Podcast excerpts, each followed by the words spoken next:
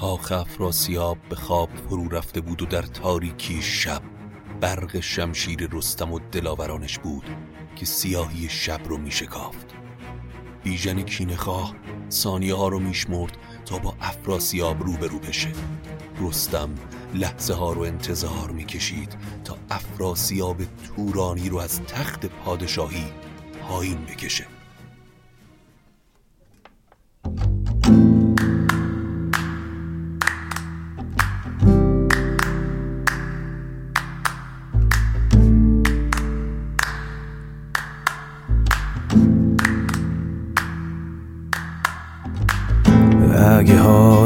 گرفته است چشات پف کرده و خسته است پاشو چای دم کن کیک تو فرن بشین و گوش کن به داستان و فن.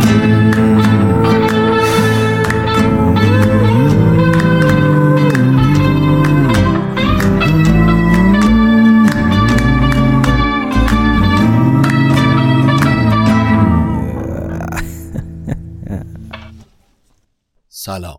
من ایمان نجیمی هستم و این اپیزود سی و سوم شاهنامه به نصر از پادکست داستامینوفنه.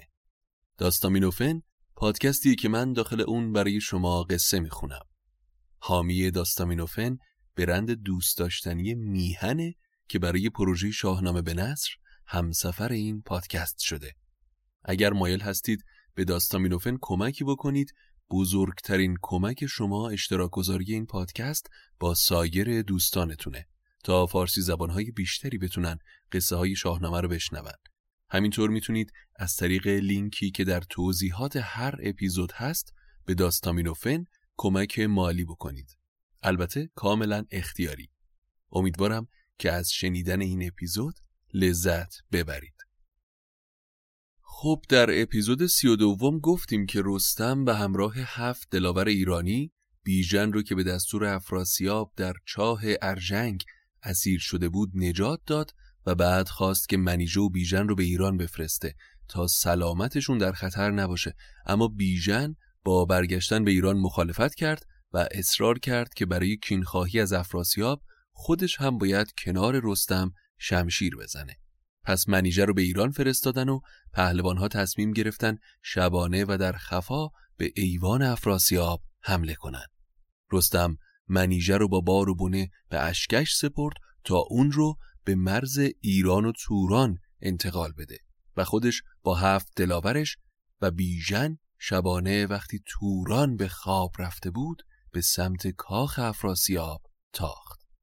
رستم مثل یه شیر زخمی قفل و بست درب کاخ رو با یک فشار باز کرد. درب کاخ که باز شد در سیاهی شب فقط برق شمشیر یلان ایرانی بود که می درخشید. برآمد ز ده و دار و گیر درخشیدن تیغ و باران تیر. سران را بسی سر جدا شد ز تن پر از خاک ریش و پر از خون دهن. زمانی که گذشت صدای قرابلان افراسیاب بلند شد و آواز بگیر و ببند در کاخ توران پیچید. هر کس به رستم نزدیک می‌شد یارای مقابله باهاش رو نداشت و به چشم به هم زدنی نقش زمین می‌شد. دلاورهای ایرانی لحظه به لحظه به سرای افراسیاب نزدیکتر می شدن. رستم به سمت دهلیز کاخ رفت و ز دهلیز در رستم آواز داد که خواب تو خوش باد و گردانت شاد. بخفتی تو برگاه و بیژن به چاه مگر باره دیدی زاهن به راه؟ منم رستم زابلی پور زال نه هنگام خواب است و آرام و حال. شکستم در بند زندان تو که سنگ گران بود نگهبان تو. افراسیاب رها شد سر و پای بیشان بند. به داماد بر کس نسازد گزند. تو را رسم و کین سیاوخش بس بدین دشت گردیدن رخش بس بیژن هم که شمشیر می‌زد و جلو می اومد فریاد کشید. افراسیاب ای بزدل با حیله و نقشه دستم و بستی و بعد شروع به جنگ با من کردی. همی رزم جستی به سان پلنگ مرا دست بسته به کردار سنگ. کنونم گشاده به هامون ببین. که با من نجوید جیان شیرکین. اما افراسیاب وقتی صدای رستم و بیژن رو شنید ترس مثل خوره تمام وجودش رو فرا گرفت و از تخت پایین اومد و سر سرداران و محافظانش فریاد زد. ز هر سو خروش تکاپوی خواست ز خون ریختن بر درش جوی خواست. مگر از ماورای توران در خوابن که اینا تونستن به کاخ وارد بشن؟ هرچه زودتر راهشون رو ببندین و نابودشون کنین. اما هر کدوم از قراولان و محافظان که به رستم و هفت دلاور نزدیک می شدن از زیر تیغشون می گذشتن و از پا در می اومدن افراسیاب صدای قررش پهلوانهای ایرانی رو لحظه به لحظه نزدیکتر می‌دید. عرق سرد کل وجودش رو فرا گرفته بود. نهیب رستم دستان با همیشه فرق داشت. افراسیاب می‌دونست که این بار رستم اگر نزدیکش بشه امونش نمیده. کینه سیاوش و سهراب رو هم ازش می‌گیره. دلاوران ایرانی هم ما گرفتند بر کین جستن شتاب. از آن خانه بگریخت افراسیاب. افراسیاب که مرگ تا پشت در اتاقش رسیده بود از کاخش فرار کرد و رفت. رستم و همراهانش به سرای اصلی کاخ و ایوان افراسیاب وارد شدن و دیدن که کاخ خالی از سران و افراسیابه. به کاخ اندر آمد خداوند رخش همه فرش و دیبای او کرده بخش. گران مایه اسبان و زین پلنگ نشانده گوهر در جناق خدنگ.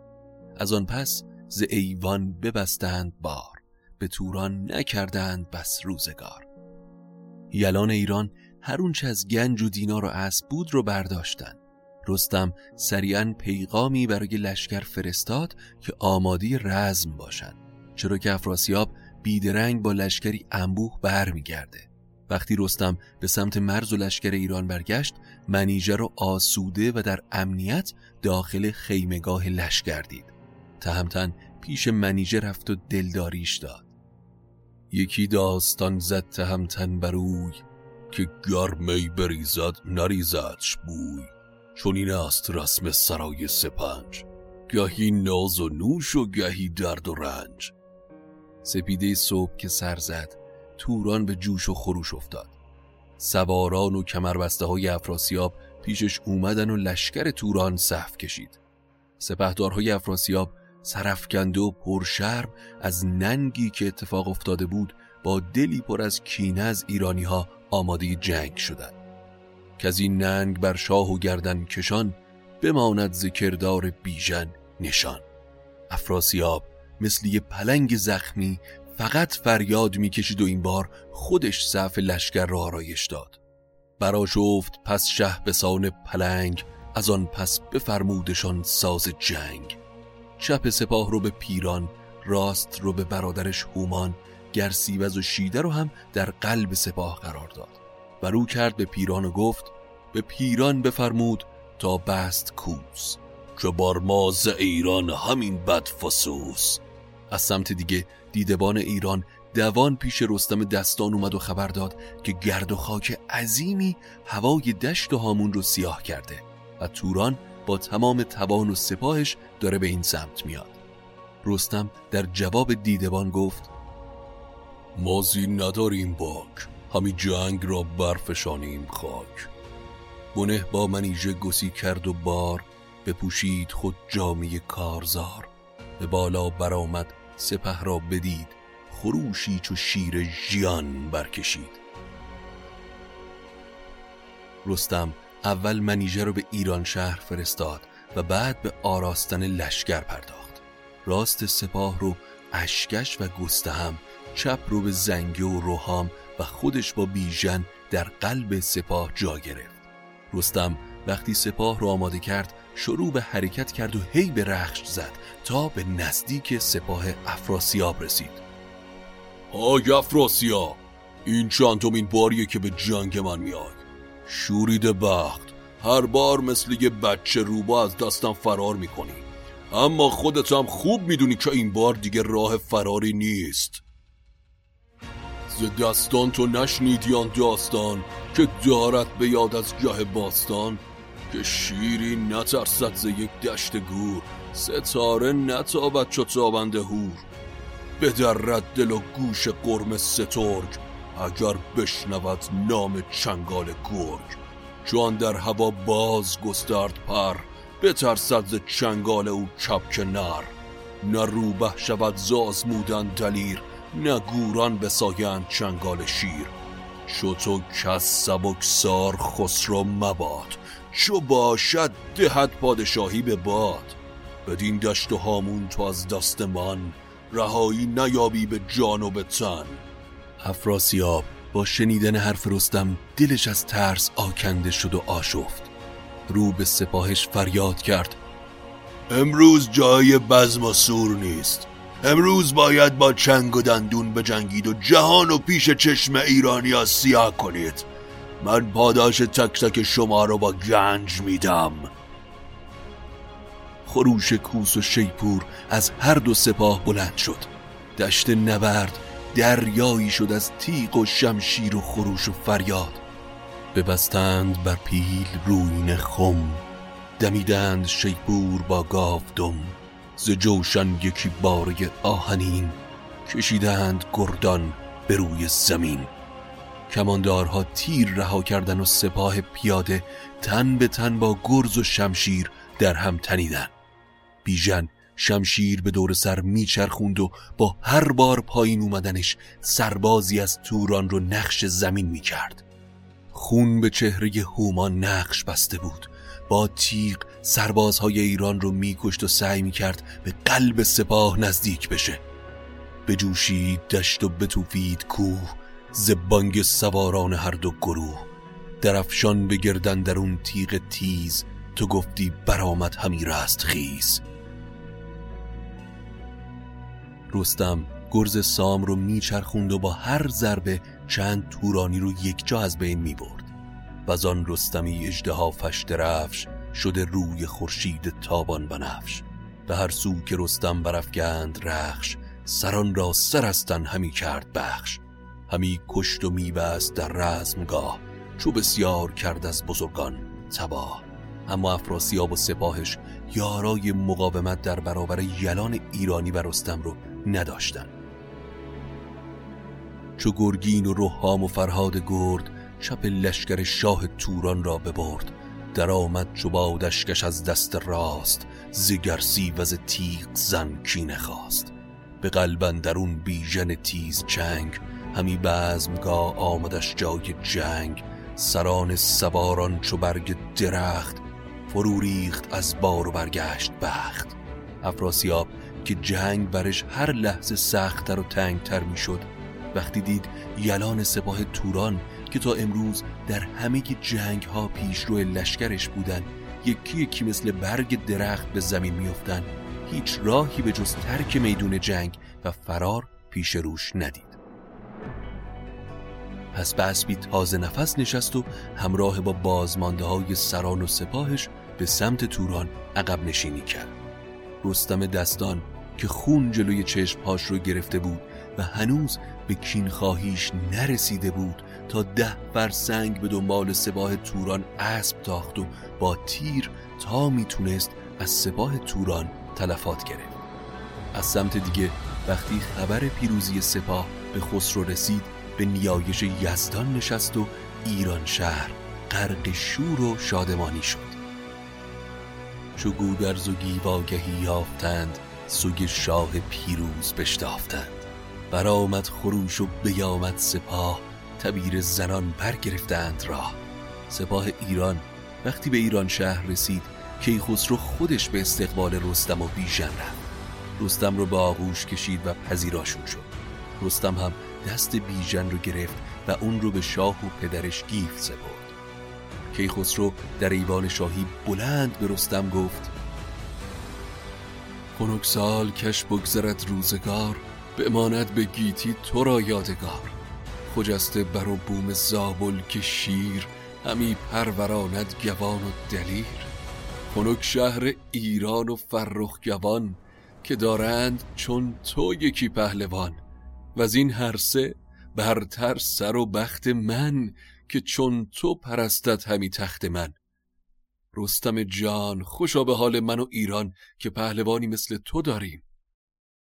کیخسرو دستور داد تا بزمی برپا کنن و خانی بزرگ پهن کنن از مشک و گلاب و شراب. فروزنده مجلس و میگسار نوازنده چنگ با پیشکار همه بر سران افسران گران به زر اندرون پیکر از گوهران همه رخ چو دیبای رومی به رنگ خروشان ز چنگ و پریزاد چنگ. سهر که سر زد رستم اجازه بازگشت خواست. شاه دستور داد تا خلعتی شاهانه برای رستم پیش بیارن و تا خارج از شهر بدرقش کرد. رستم راه سیستان رو پیش گرفت تا پیش زال برگرده. کیخسرو اما به تختش نشست و بیژن پیش شاه اومد. کیخسرو رو به بیژن کرد و گفت بیژن داستان تو چی بود؟ بیژنم شروع کرد داستانی که برش گذشته بود رو برای شاه باز گفت. از آن تنگ زندان و رنج زوار فراوان سخن گفت با شهریار و از آن گردش روزگاران بد همه داستان پیش خسرو بزد. تمام این مدت در چاه ارژنگ منیژه با چنگ و دندون من رو زنده نگه داشت و تیمار کرد. مثل درویشا گرداگرد شهر و دشت رو میگشت تا تک نانی برای من پیدا کنه. به پیچید و بخشایش آورد سخت ز درد و غم دخت گم بوده بخت. کیخسرو با شنیدن قصه بیژن و رنجی که شاه دخت منیژه کشیده بود سخت دلش غمگین شد و دستور داد که صد جام دیبای روم همه پیکرش گوهر و زر بوم یکی تاج و ده بدر دینار نیز. پرستنده و فرش و هر گونه چیز. به بیژن بفرمود که خواسته به بر سوی ترک روان کاسته. به رنجش مفرسا و سردش مگوی. نگر تا چه آوردی و را بروی رسم زمان همینه بیژن. دستش برای هیچ کس رو نیست. همان را که پرورده باشد به ناز به یفگند خیره به چاه نیاز. یکی راز چاه آورد سوی گاه نهد بر سرش برز گوهر کلاه. اما دانای توس فردوسی حکیم در اینجای قصه پندی به ما میده گوش نواز. جهان چون به زاری برایت همی بد و نیک روزی سرایت همی. چو بستی کمر بر در راه آز شود کارگیتیت یک سر دراز. پرستنده آز و جویای کین به گیتیز کس نشنود آفرین. چو سرو سوی گوش گردد به باغ بدو بر شود تیر روشن چرا کند برگ پژمرده و بیخ سست سرش سوی پستی گرایت نخست. سر مایه مرد سنگ و خرد زگیتی بیازاری در خرد. در دانش و آنگهی راستی. گرین دو نیابی روان کاستی. چدانی که بر تو نماند جهان چه رنجانی از آز جان و روان؟ بخور آنچه داری و بیشی مجوی که از آز کاهت همی آبروی. اما افراسیاب شاه توران پر از خشم و کینه و آزمند بود. دل شاه ترکان چنان کم شنود همیشه برنج از پی آز بود. به کاخ اندر آمد پرازار دل ابا کاردانان هوشیار دل. چو پیران و گرسی و رهنمون قراخان و چون شیده و گرسیون بر ایشان همه داستان برگشاد. گذشته سخنها همه کرد یاد. کتاب بر نهادم به شاهی کلاه مرا گشت خورشید و تابند ما مرا بود بر مهتران دست رس انان مرا بر نتابید کس. ز هنگام رزم منوچهر باز نبود دست ایران به توران دراز. افراسیاب بعد از شکست ها و ناکامی های پی در پی در جنگ با ایرانی ها شب و روز فکر و ذکرش انتقام و کینخواهی از ایران بود. می‌خواست به هر طریقی این ننگ به بار اومده رو برای توران جبران کنه. این چه ننگیه که به بار اومده؟ زمانی تمام مهتران و کهتران زیر فرمان من بودن. منوچهر شاه ایران مغلوب من بود و نوزر به دست من کشته شد. حالا باید آبروی رفته توران و برگردونیم سزد گر کنون گرد این کشورم. سراسر فرستادگان گسترم. ز ترکان و از چین هزاران هزار کمر بستگان از در کارزار. بیاریم بر گرد ایران سپاه بسازیم هر سو یکی رزمگاه. همه موبدان و بزرگان با افراسیاب هم نظر بودند و در نهایت تصمیم بر این شد تا افراسیاب با کمک کشورهای همسایه و سپاه فراوان از جیهون بگذر و به سمت ایران حرکت کنه. پنجاه هزار سپاهی رو به شید پسرش سپرد تا در خارزم مستقر بشه و پنجاه هزار نفر دیگر رو هم به پیران سپرد تا به ایران حرکت کنه. اما در سمت دیگه در ایران هم کیخسرو بیکار نبود. آماده نبرد شد و از همه جای ایران مردان جنگی و سپاه خواست. خسرو با بزرگان ایران به رایزنی نشست.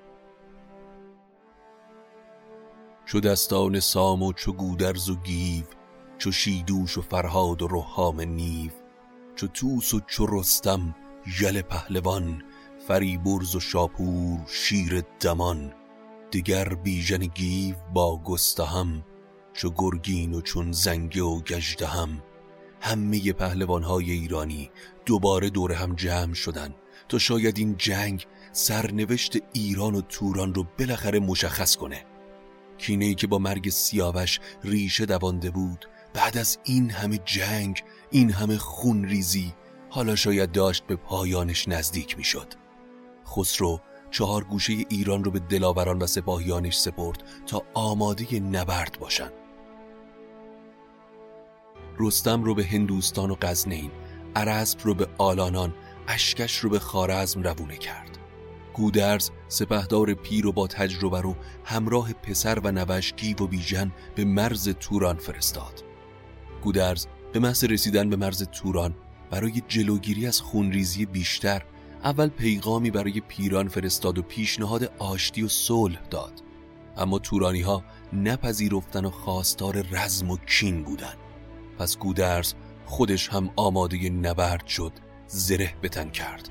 دو سپاه هر دو کینخواه و جنگجو در برابر هم صف کشیدن. چو شب تیره شد پیل پیش سپاه فراز آوریدند و بستند راه. برافروختند آتش از هر دو از آواز گردان پرخاش جوی.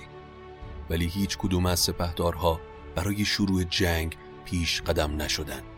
این صبر کردن به یک ساعت و دو ساعت نبود بلکه هفت روز دو سپاه روبروی هم ایستادن و حرکتی نکردن.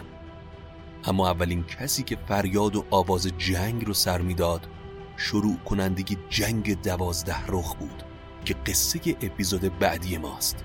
سلسله جنگ هایی که تکلیف کینخواهی سیاوش رو برای همیشه مشخص می‌کنه. پس منتظر اپیزود بعدی باشید.